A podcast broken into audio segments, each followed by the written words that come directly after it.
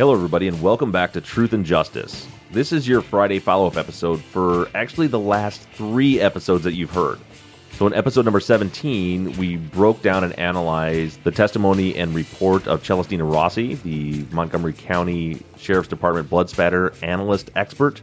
Then in that week's Friday follow-up, because I was gone, we heard some interviews you hadn't heard before. We heard from Marissa, Monica, Mrs. Essman from across the street, and Gerson Campos from the night that Jim and Sandy were found in their home.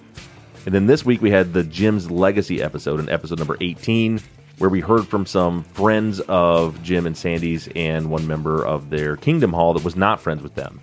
So we have a lot of stuff to cover. Mike's kind of gone through and tried to sort out the relevant questions that were out of it, because we had a lot of questions, ones that are going to be the most important for this episode. So with all that being said, let's go ahead and get started. All right.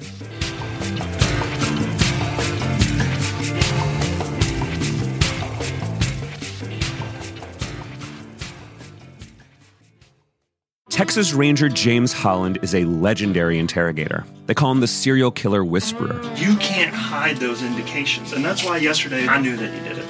But now, shocking interrogation tapes reveal how the super cop really operates. And that's why they asked me to come in, because I'm special. From Something Else, The Marshall Project, and Sony Music Entertainment, this is Smokescreen. Just say you're sorry. Listen and follow on Apple Podcasts, Spotify, Amazon Music, Stitcher, or wherever you get your podcasts. You've seen the film. You know the game. Now, Jumanji just got real. Only at Chessington World of Adventures. Featuring Daredevil Dad, Mom on a Mission, and the kids who can't wait to ride the world's first Jumanji roller coaster. An epic adventure awaits. World of Jumanji. Only at Chessington World of Adventures. Book this summer's must-do day out at Chessington.com. Mike, before we get started with the listener questions, I do want to address one thing. As I was writing episode 18, Jim's Legacy episode, it was occurring to me that I was hoping that nobody heard me talking about, you know, the what appears to me to be a straight up lie or a rumor with no basis in reality whatsoever about Jim and Sandy being in marriage counseling.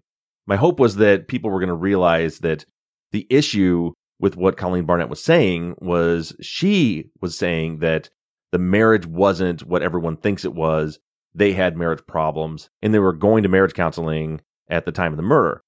I didn't want anybody to think, and based on the fan page, it looks like a few people kind of took it that way, that I was trying to put forth some kind of a negative connotation onto couples going to counseling. And I want to make crystal clear, just before we move forward with any more of this, that that's not my intention at all. I think that counseling is actually very healthy, both for couples and for an individual, for whatever reason. I've been to many counselors myself. And so I just wanted to make clear that the issue isn't that, you know, it destroys Jim's legacy if Jim and Sandy were going to see a counselor. That isn't it at all. It was the fact that, number one, this information was put out without any basis in reality, that it was, as Colleen put it, third-party hearsay, and that it simply was just not true. And also, she had put the spin on it that the reason she had cited it was to point out that the marriage wasn't what everyone thought it was, that they actually had problems and issues within their marriage. And I think that after hearing from the witnesses we heard from this week, I think that we can all agree, well, probably not all of us, but hopefully most of us can agree that really Jim and Sandy did have one of the very, very few and rare, what I would call a picture-perfect marriage. And so that, I just wanted to make that clear, that I do not want there to be any kind of negative connotation from anyone, and certainly not coming from me, on counseling or marriage counseling. That wasn't the point at all. Okay, from here we'll get into the questions. Our first one comes from Linnea. Linnea says, okay, I'm totally not defending Colleen Barnett, because I do believe she was using the high-profile case to gain back some credibility in her mind. However, I have some concerns with how she is discussed on the page. Do you think another prosecutor will be willing to be interviewed on future cases after the thrashing Colleen has received? Yeah, so here's the thing with this. Every situation is very different and very unique. As far as will another prosecutor be willing to come on because of the negative feedback that Colleen has received, both from me and from a lot of listeners on her Facebook page, social media, kind of all over the place, I don't think any prosecutor is going to look at our show and say, yep, I'm willing to go on there, I want to go on there, and then have pause because Colleen has had so much negative criticism after her appearance on the show. Because any clear-thinking prosecutor or anyone that is looking at what's going on objectively, Colleen Barnett did this to herself. And to be honest with you, I mean, my intention is to really try to lay off at this point. I think we've made our point, and we've done what we've always done, no matter who it is. If you come on the show and you lie to people, you lie to the audience, and we catch you, and you get caught, if we find evidence that proves that you're not telling the truth, then we're going to call you on it. That's the only reason that Barnett has taken the, I don't know, they call it thrashing or whatever they called it on that question. And a lot of it has been her behavior after the trial, you know. And so my point is, most prosecutors, to be honest, are not going to come on the show. It is not a smart thing for a prosecutor to come on the show, and especially the case is still in direct appeal.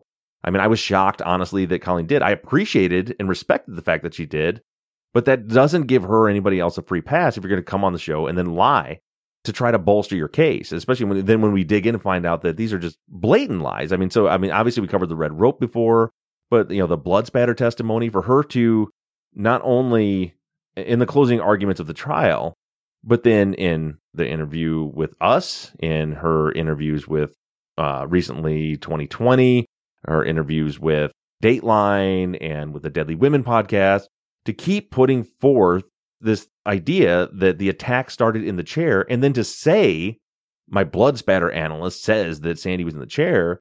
Like, that's just, any prosecutor can see, any person, lawyer, normal, anybody can see that if you behave in that way, and these things are easily provable. And we found out, if you were listening closely to the episode about the blood spatter analysis, that it's not like this is just something that Rossi said and Barnett just missed it. They were actually, they taped out a diagram on the floor of where the bed was, where the closet door was, where the closet was, and then they acted out how the blood got onto the chair. And Colleen was part of it. Colleen was literally playing the part of Jim in that recreation, that reconstruction of how the blood got there. So then for her to come on a podcast or on a, you know, in her interview with KHOU, anywhere she goes to say, my blood spatter analyst says the attack started in the chair. It's just, if you say stuff like that, you're going to get called on it. You know, there's been a lot of stuff for those that aren't on social media. I'm not going to get into a lot of this, but I mean, there was stuff that went on last week before the blood pattern analysis episode aired, where the expert Celestina Rossi was on Facebook in a Facebook group talking shit about me, which of course she was talking shit about me, but I mean, even kind of poking fun at Liz and things like that. And I put her on blast too. And I'm going to do that every time. If you want to be treated with respect and like a professional, then act in a respectable way and act like a professional.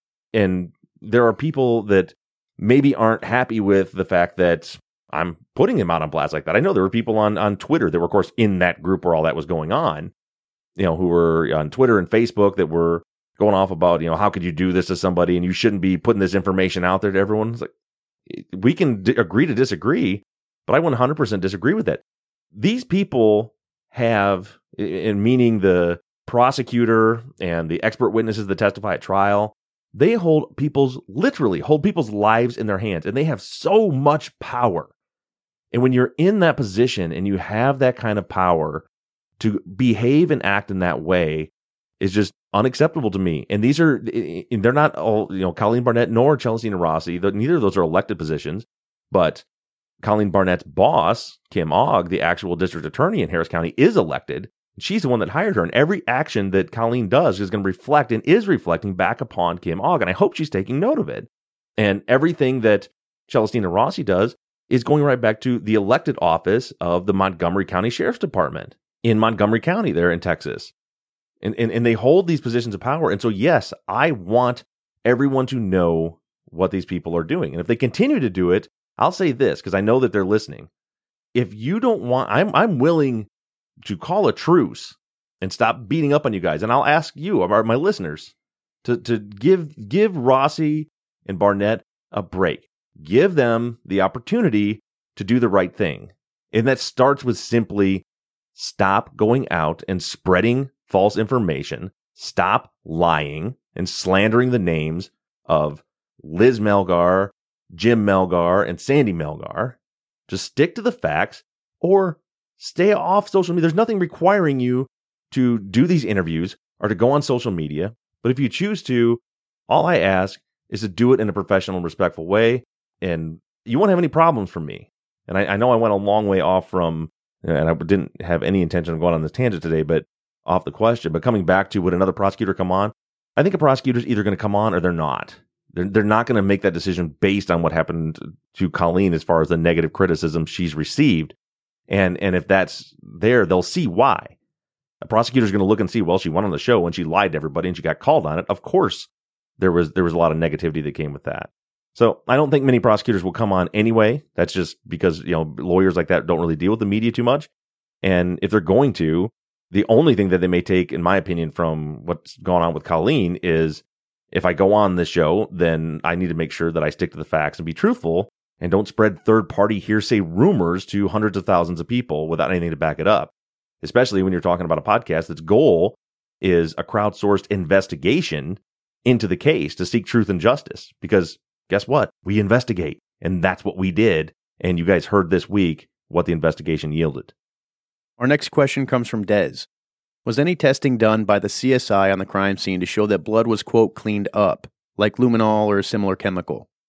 Yeah, so I know this was addressed on a previous episode, but just to clarify again, yeah, there was a reactant agent used throughout the house and all the sink drains and the shower drains throughout the shower, around the tub, all over the place. And Carpenter, the crime scene investigator, testified that there was, in fact, no evidence that there had been any cleanup done on the crime scene. In fact, during cross-examination, Max Seacrest asked him, he looked at photos of the sink, and this is pretty telling. So no blood showed up, right? So no blood reacts. But then, you know, maybe the thought is, well, if they cleaned it really, really well, then it wouldn't react. But you could see in the photo that there's lint and dust and dirt and hair and debris on the sink and around it.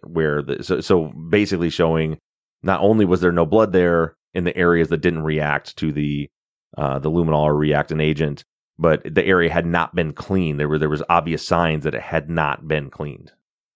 Richard says, how can Colleen Barnett say her blood spatter expert said the attack started in the chair when the blood spatter expert said that it didn't? Couldn't she have been referring to another blood spatter expert? I know we just covered most of that in my little rant there a minute ago, but no. And if she is referring to another blood spatter expert, then there's a big, big, big, big problem because there was no other blood pattern analysis report or anything of that regard turned over to the defense and discovery. So if there was another blood pattern analysis done and it wasn't favorable, so it wasn't used, then that would be a massive Brady violation. Stacy says, did the police or Barnett speak to any friends or members of the Melgar's Kingdom Hall during their investigation? Also, did they speak to any of Sandy's doctors? No. And that's just one of the things that's so frustrating with all this is they didn't investigate anything. And I'll give you an example of this, but something really rubbed me the wrong way that Barnett said on 2020 in her interview. She said that the family and the defense has never been able to provide an explanation as to why the dining room chair was in the bedroom. And this, I'm going somewhere with this to that question. So I heard that and my blood just boiled. It's like, what do you mean they were never able to? You literally never interviewed any of them. You heard the entirety of the interviews with the Melgar family last week in the follow-up episode.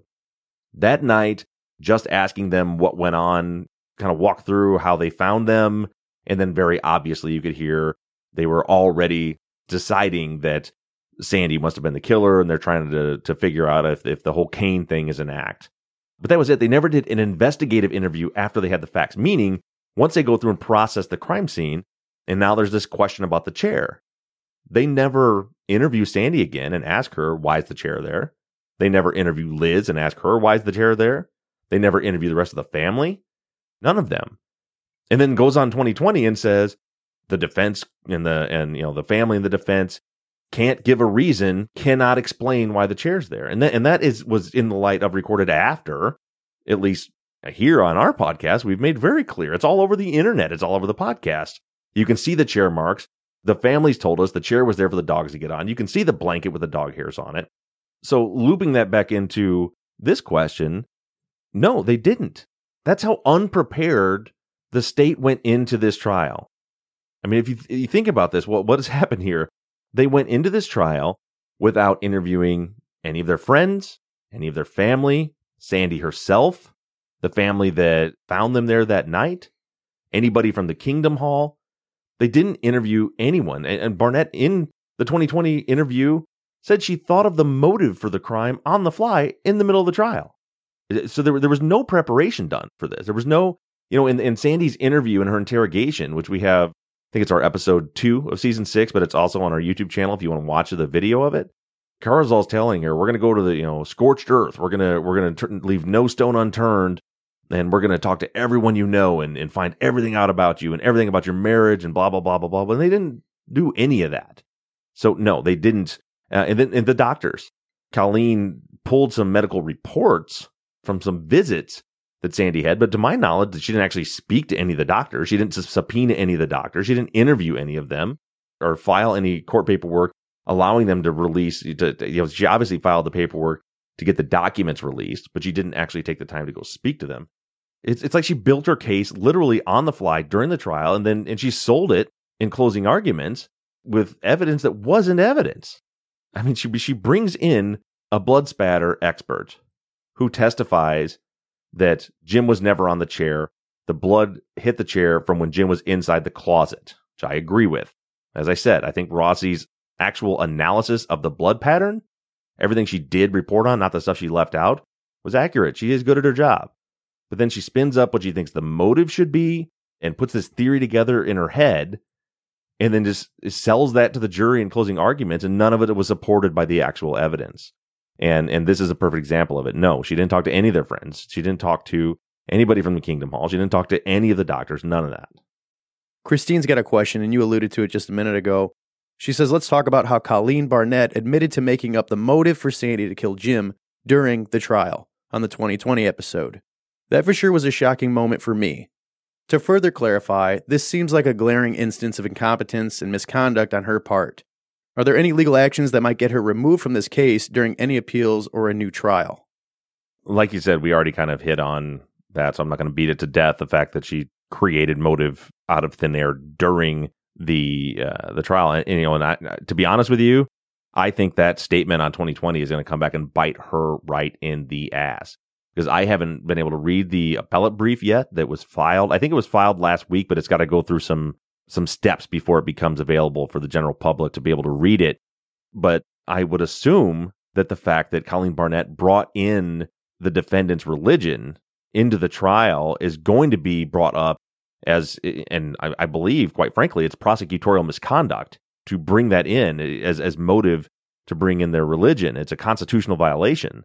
And then for her to say that she thought it up during the trial while one of the witnesses was interviewing or was testifying, which that would be Rocio that we heard from on the podcast here last week. That's just another nail in the coffin. If they go that route, and if the appellate court does think that argument is valid, other than just some nasty Twitter comments, some of the stuff she's saying very well could be played back for her in a court hearing during this appeals process. And I hope it is, to be honest with you, because, I mean, if she wants to go on the record and say it, then she should be accountable for it. But as far as the appeal, though, she doesn't have, my understanding was from what she explained to us when she was on the show, is that in Harris County, the original prosecutor doesn't handle the appeal. So it goes into, like, I'm guessing it must be like an appellate division. It would be a different prosecutor that will be handling the appeal. So it's not like in Baltimore, in Maryland, where the same prosecutor just keeps following the case, with Adnan's case, on and on and on, all the way up to the Maryland Supreme Court. Wendy says, on the 2020 episode, Colleen Barnett said that she checked all of Sandy's medical records and there were no seizures reported. It was a broad, sweeping statement, and I don't recall the exact wording, but that was the bottom line.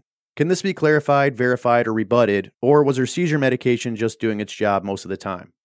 Yeah, well, I mean, we know that Sandy, and from what we've heard from people on the show, that most people that have epilepsy and have seizures, number one, don't report them because they're just, it's something to deal with. It happens all the time. You don't need to go to the ER every time that you suffer from a seizure. You know how to handle it. Also, it's oftentimes not necessarily reported, because if they're reporting seizures to a doctor, they lose their driver's license for 6 months. So I know that some people will do that. And then as far as, her pulling the medical records, I think she pulled the medical records for one of Sandy's doctors, but She also, Sandy had multiple doctors. There were neurologists. There was all several different doctors. So I don't know if she pulled all of them. We did get, as I've mentioned, a big production of documents from Harris County, but most of the medical stuff is going to be highly redacted. I've spent most of this week trying to get through all of it. I haven't come across any of the doctor stuff from any of the doctors, but I do know that there's the doctor's report from when she went to the doctor after the attack, and it's noted in there that she told her doctor that she had a seizure, the night that this happened. So, I mean, right there is a contradiction. So Barnett says in trial, I believe, again, in her closing arguments, if my memory serves, that if we look at all the doctor's notes, none of the doctor's records show that she told the doctor that she had had a seizure for like a year or something like that, when one of the pieces of evidence that went in was the doctor's note right there that had been admitted into evidence that clearly said that she told him that she had a seizure on the night of the murder. Megan says in Monica Melgar's interview, she said it was Sandy that invited the relatives over for dinner. My understanding is that Jim had invited them. Please clarify if we know for sure who really invited the Melgars over for dinner. Yeah, so we know for sure that it was Jim. Monica was the youngest at the time, and I think that's what she thought happened, that it was Sandy that set it up. But it was set up with Herman and with Marissa, who both in detail have described the conversations with Jim about them coming over. So there's no question that Jim is the one that made the arrangements for the dinner on Sunday. It wasn't Sandy. Vesna says, what is your opinion of the quality of how the interviews were conducted? The ones you played on last Friday's episode. Terrible. So you guys, I mean, not just from me, but we've heard some experts on the show come on and explain proper interrogation or interview techniques, especially when you're just trying to do a kind of a fact-finding interview. So like a witness statement is what these were supposed to be. You ask open-ended questions and you let them talk. I was so frustrated. I mean, extremely frustrated. I was listening to those interviews because every time they're trying to explain something, they get cut off. The office, and you could tell that the blinders and the tunnel vision were already on at that point. They were after Sandy. And that's how they don't know the answer to questions that they should know the answer to. Here's an example. I think it was Monica said that she went to go get, or it might have been Marissa. I think it was Monica went to go get a glass of water for Sandy. And she's trying to explain. She's trying to do what a witness is supposed to do, which is retrace your steps. Let's help piece this thing together. And she, I think, she gets interrupted twice. She's trying to say she went to get the water. She brought it back, and she was never able to get it to Sandy. And he keeps interrupting her and talking about the damn cane, whether or not they had seen Sandy with a cane, and what they should have asked, because, of course, there's a big glass of water on the nightstand where the TV belonged that could be, it's not, because we know that that's what that water is, but the police didn't know that. That could be a critical piece of evidence, a full glass of water sitting right there on the table. They never even asked about it because they didn't care. So, no, I think the interviews were terrible. They were clearly one-sided. They were trying to get some dirt on Sandy. That's all they wanted to do. They were interrupting. Then they didn't get the full picture. They didn't get the full story because they weren't interested in the actual story. Kirsten says, how do we reconcile the neighbor's account of no one going into the garage, but yet the front door opens before Herman gets back from the backyard? Yeah, I think that's just, we all know that the most unreliable evidence out there would be eyewitness accounts of anything, especially when when you don't realize you're supposed to be watching. And so, I mean, we have everybody else's account in the family that the garage door was open when we got there. We have neighbors that said that they saw the garage. I think she said she saw the garage door open earlier in the day. Everyone knew the garage door was open. And, Herman describes how he got in through the garage door. The family says he went through the garage to go to the front door.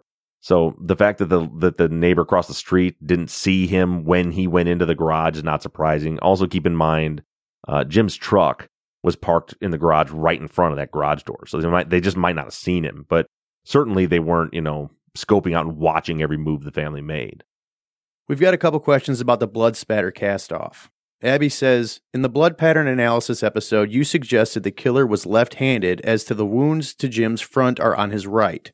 Could the killer just have stood at an angle, right shoulder to right shoulder, instead? And then along those lines, Danette says, I'm not sure I buy that the attacker was left-handed. In my mind, if two people are facing each other, a right-handed person would stab diagonally to the left, striking the victim's right side, meaning the blood spatter would go up and to the left, on the wall behind the victim's right shoulder when they pull the knife back out, right? Okay, so these are good questions, and after reading Abby's, I didn't see that other one before we recorded, but Abby Scott's question, I kind of went through and reviewed the evidence again and looked at it, and no, I think I'm even stronger leaning towards, after looking at these other theories, other possibilities, this has to be someone's left hand, and it's very difficult for me to describe on audio, but I'll do my best here. So, and the best way for you guys to really understand this is to, if you can have somebody do this with you, lean back against a wall. So they're laying flat in the position Jim was in, which, so not sitting against the wall. If you go from sitting against the wall, then move your rear end maybe 2 feet away. So you're kind of slouched against it. So your shoulders maybe a foot or so off the ground. These two cast-off patterns go from Jim's right shoulder area up into the left.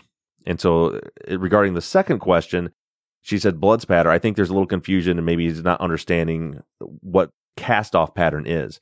So the cast-off pattern is a very specific type of blood pattern.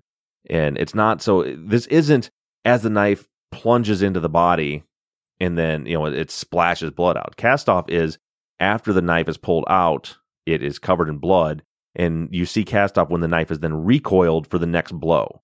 So you got to, so if you can imagine, you've got this bloody knife, and as you pull it back, it flings blood onto the wall after you've done the stabbing. So if you're trying to act this out, you got a person in front of you slouched against the wall, and you're face to face with them. And so on your left, their right. This, the cast-off pattern goes from their right shoulder up into the left. And so first I thought of Abby's point. So maybe it's not a left-handed killer. Maybe rather, basically I think she's saying they're staggered. So the person on top is off to their left, the victim's right. So they're kind of, their right arms are kind of aligned with each other. And so they would be stabbing on Jim's right side of his body with their right hand. This is getting so confusing. I'm sorry for this, but hopefully some of you are following. The problem is, so if you look at the angle that you would recoil the knife from that side. So you're using your right hand to now stab off to your right, further off to your right, to reach out and hit Jim on the left. His right, your left. So you're reaching out to the right of your body with your right arm, and you strike. When you pull that knife back up, that blood spatter is going to go probably straight up his middle, maybe up into the right when you're off to the side. You know, it won't be off the edge of his shoulder like it was on the other side, but because of that angle, the only way to get it, the blood pattern, the cast-off pattern the way it is, if you are staggered off to the side of him stabbing with your right, is if you went at a very strange angle, so kind of stabbed down and into him from his right side, from your left, and then brought the knife back up across your body, like across your chin area up, for those of you that are on video, you can see what I'm talking about. So they went up like this and then back down. It could maybe cause those, but then we have to look at the totality of the evidence and Jim's defensive wounds. You know, he's got that big cut on his right hand, but his left hand has all sorts of, which would be the other side of him. He has lots of bruising on his wrists and arms. So he's blocking something with his left hand way over there. So if the killer's off to his right, staggered side to side with him, he wouldn't have those defensive wounds.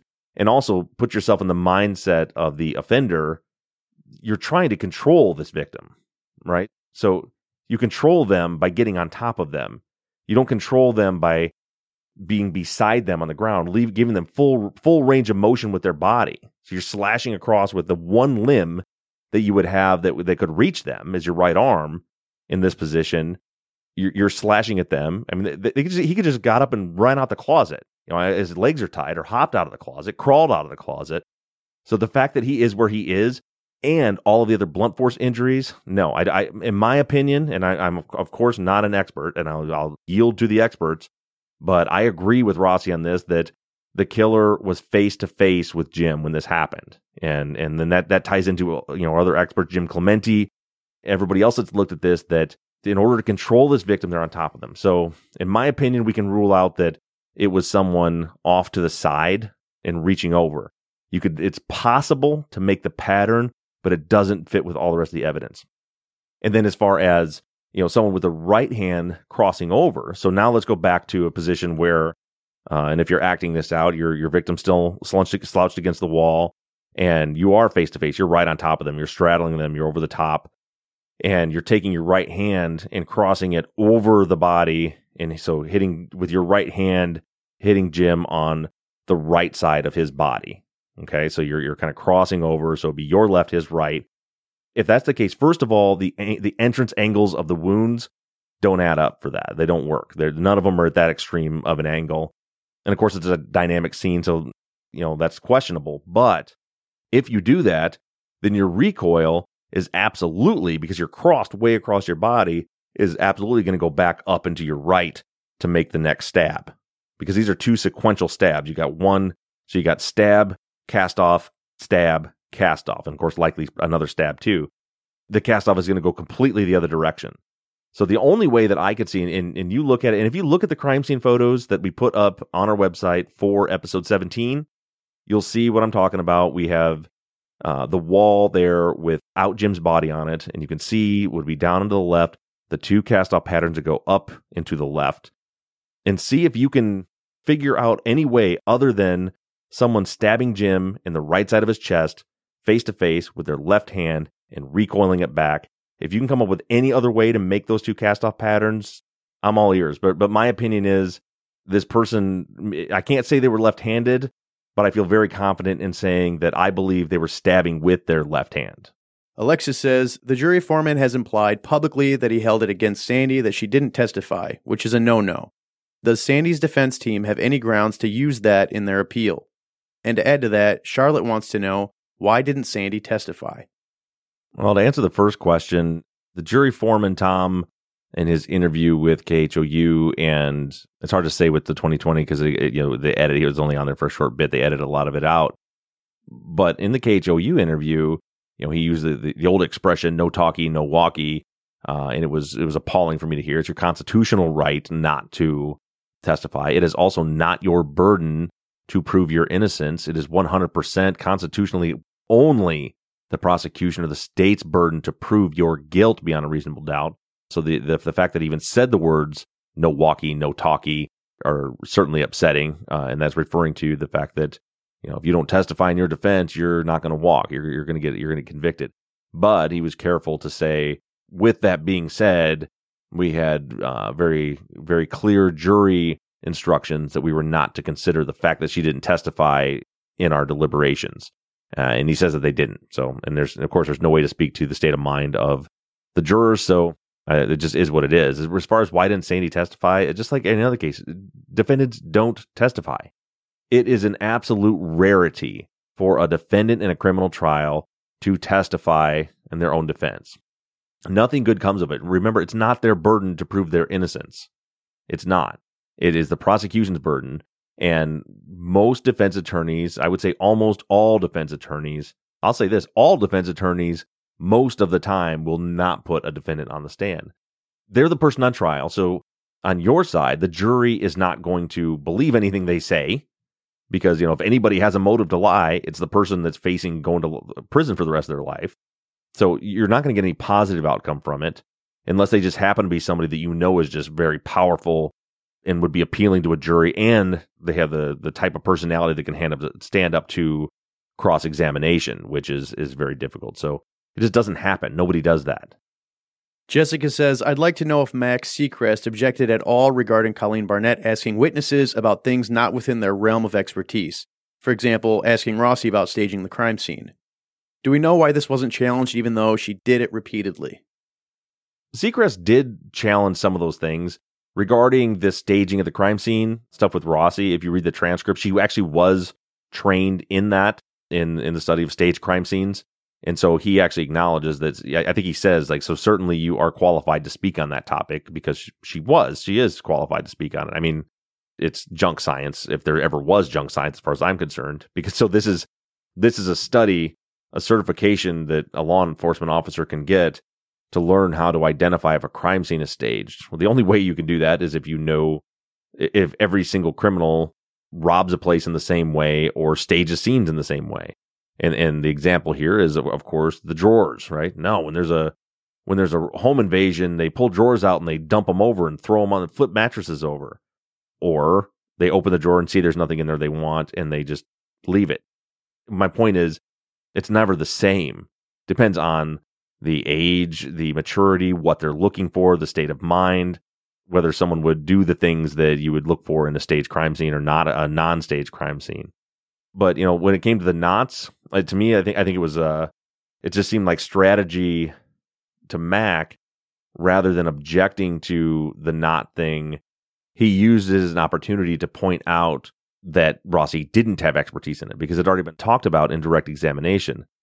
Personally, I mean, I'm not a lawyer and I don't know the rules. I was a little frustrated by that because, in my opinion, based on my very cursory knowledge of the law, the minute she asked the computer forensics expert or the blood pattern analysis expert to look and examine this knot, I would have immediately, if that is okay, and again, I don't know the exact ins and outs of the law, but I think it would have been a better strategy for me personally, just looking at it, to object immediately and say, you can't ask a computer forensics expert about knot tying or a blood pattern analysis expert about knot tying. That's not their field of expertise. But, you know, he took it a different route. And there may be more in some of the trial transcripts that we haven't gotten into yet that explain that. So, you know, he could have tried objecting to that with a previous witness and was overruled, and then had to shift his strategy. Because at some point, too, you got to remember how you look in front of the jury. So let's say as an example, and again, I'm not saying this because I haven't been through all of the transcripts yet. We're going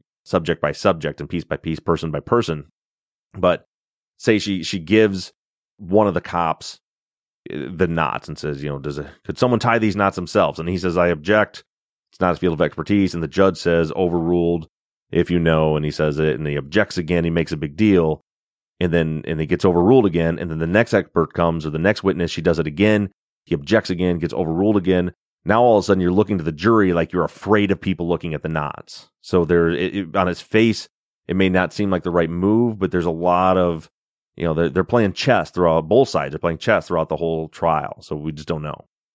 Kristen says, I'm just wondering why Seacrest continued to let this third-party hearsay about marriage counseling continue. That he never challenged Barnett to make her prove that her statement was correct. No, so the whole third-party hearsay thing, that came after the trial. To my knowledge, I haven't seen that yet, but of course, hearsay like that would never be allowed. Even just first-party hearsay wouldn't be allowed into court like that. So it's my understanding that that's a rumor that Barnett spread after the trial was over when she went on her kind of PR campaign that she's been on since the conviction.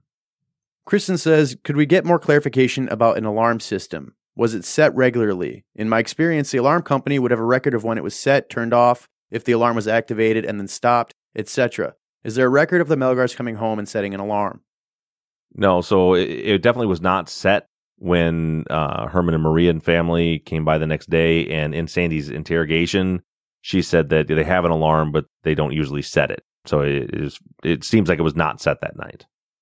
Jessica says, is there a document out there alleging that Sandy was caught buying illegal drugs? Is this document part of the case files from the county? Well, I don't know yet. I haven't come across it yet. It may be in there somewhere, but yes, Sandy was busted for buying illegal drugs. And I only know about it because I was told about it by the family when I first started looking at the case.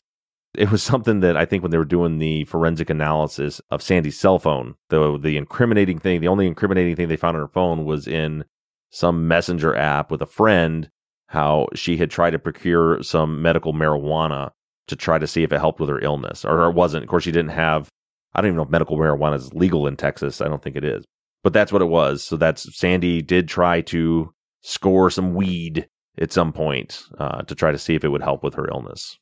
That's what I was told. I don't know exactly. I haven't come across that in the documents yet, but I believe that came from her phone, and that was her trying to get some marijuana to see if it could help medicinally for herself. Amber wants to know, will we be hearing from Sandy on this podcast? Also, can we have an update on the oral arguments from Adnan Syed's case? Hoping to hear from Sandy. I was actually, before I left for the UK, which, by the way, the UK tour was awesome. All you UK listeners, thank you so much for coming out. And Kaylin Lindsay of justkillintime.org, thank you guys for having me over. You guys were amazing hosts. We traveled the whole country, Becky and I did, with Kayla and Lindsay, and they were awesome, and the events were awesome. Anyway, getting back to this. Before I left, I was hoping to interview Sandy for an upcoming episode.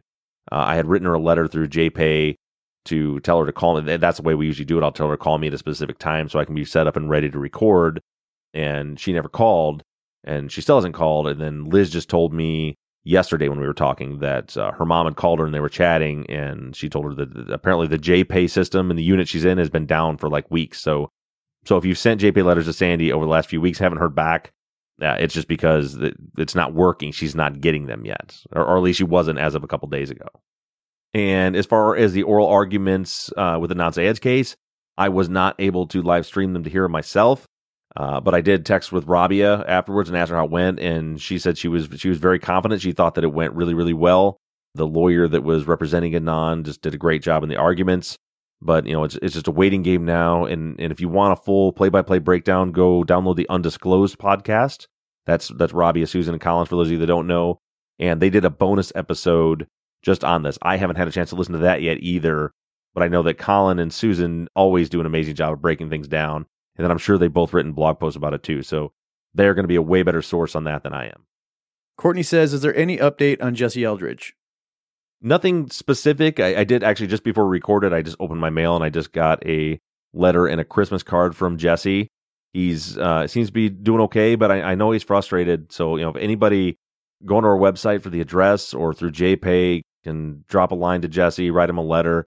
He's just, remember, we stopped his case to move on. It's been over to our season 5 or 4 and 5. You know, it's been over a year since we've been, you know, let's go. We've got the Conviction Integrity Unit in Dallas working on his case, the Innocence Project of Texas, doing some DNA testing. And then it's just, things are slow, and it's completely out of certainly my hands, most definitely Jesse's hands. And so it's just such a waiting game. And then the unity's in, they've been on lockdown for weeks. We haven't been able to talk on the phone. He seemed in high spirits. Like I said, he sent me a Christmas card, and he said, you know, I think it said on there, maybe next year will be my year. He did tell me when we spoke on the phone shortly before I left for the UK to again thank all of you, because he does have a lot of people that still write him and wanted me to let you know that he really appreciates everything that you guys do, even those letters. They really keep his spirits up especially when he's in there on lockdown, but he's frustrated. We're all frustrated that nothing seems to be happening right now, but he seems to be doing okay too. This next one's from Kim Aites. She says, no question. Thank you for giving us a glimpse of the love Sandy and Jim shared. What a love story. I so enjoyed hearing other people's perspective of their love story, and I pray that hearing this put a smile on Liz's face and in her heart, because that's exactly what it did for me. Thank you for this episode. Well, that was nice. So that is, for those of you who don't realize, that is Ed Aites' wife. So yeah, no question, right? She just appreciated the episode, and she got the nod for the follow-up because she's Ed's wife. That's right. We love you, Kim. All right. Lauren says, what are your thoughts on the whole Kathleen Zellner situation after the 2020 episode? Okay, so I'm not sure what the Kathleen Zellner situation is. I'll let you guys know what he's referring to. So in the wake of the 2020 episode, in the wake of some social media, I want to say social media wars that were going on, but when I was sharing some of the things that were being said behind the scenes by the experts and Barnett, and it just turned into an absolute shitstorm. People were really furious over the behavior of Colleen and Rossi, and during that shitstorm, and I do want to say this, I want to point this out, that Celestina Rossi did publicly apologize to both me and Liz for some of the comments she'd made on Facebook. So I do want to put that out there, and you know that's good enough for me. Let's all move on from there. But in kind of response to all that was going on, Colleen Barnett took to Twitter, and what to me it was perceived to me as a jab at me. She had said something the lines of, you know, that I think she said, like, I come in peace, and if you guys want to show me who actually did this, I'll be happy to try the real killer, but so far nothing. And then she said, if you really want to find out who the real killer is, what does she call her? You should get a real exoneration person like Kathleen Zellner to do it. And she tagged her on Twitter, so, which was obviously her saying, Bob, you suck if you want somebody to really do this. And, you know, I'll take it. I've been pretty hard on her. She can tell me I suck all she wants to. And that's just how I perceived it. But in any way, she had tagged Kathleen Zellner in that tweet. And if that was just intended to be a smart-ass jab at me, it kind of backfired. Maybe it was genuine. I really wanted to give the benefit of the doubt to Colleen and say that she's kind of had enough and it was genuine.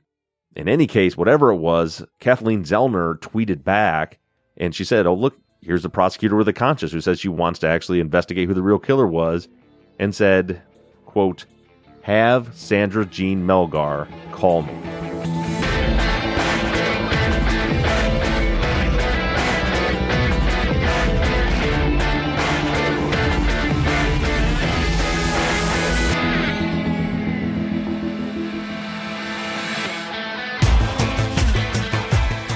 Truth and Justice is an NBI Studios production and is distributed by Wondery.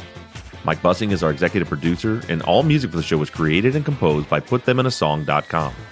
Thank you to Amanda Meyer with Willow Photo and Design for designing and creating our Friday follow-up logo. Our banner images and type font across all of our logos was created by Tate Krupa of Red Swan Graphic Design. You can find more of Tate's work on Etsy.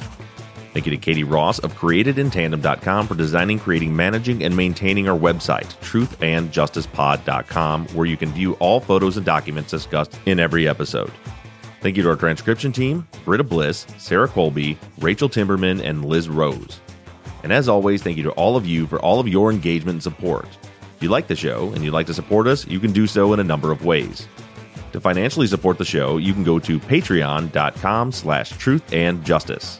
On the Patreon page, you can pledge as little as $1 per month, and we also have reward levels on Patreon that include access to behind-the-scenes videos of the tapings of our Friday follow-up episodes, Truth and Justice Army t-shirts and hats, and even the opportunity to co-host one of our Friday follow-up episodes. You can also help us out by going to iTunes and leaving us a 5-star rating and review. And lastly, you can always support us by supporting the companies that sponsor this program. But the most important thing that you can do is engage in the investigations. You can keep in touch with us through our email at theories@truthandjusticepod.com. And like our Facebook page or join in on the conversation on the Truth and Justice Podcast fans page. And for all of you tweeters, you can connect with us on Twitter. The show's handle is @TruthJusticePod, and my personal Twitter handle is @BobRuffTruth. And for more personal interactions, feel free to follow me on Instagram @TruthJusticePod.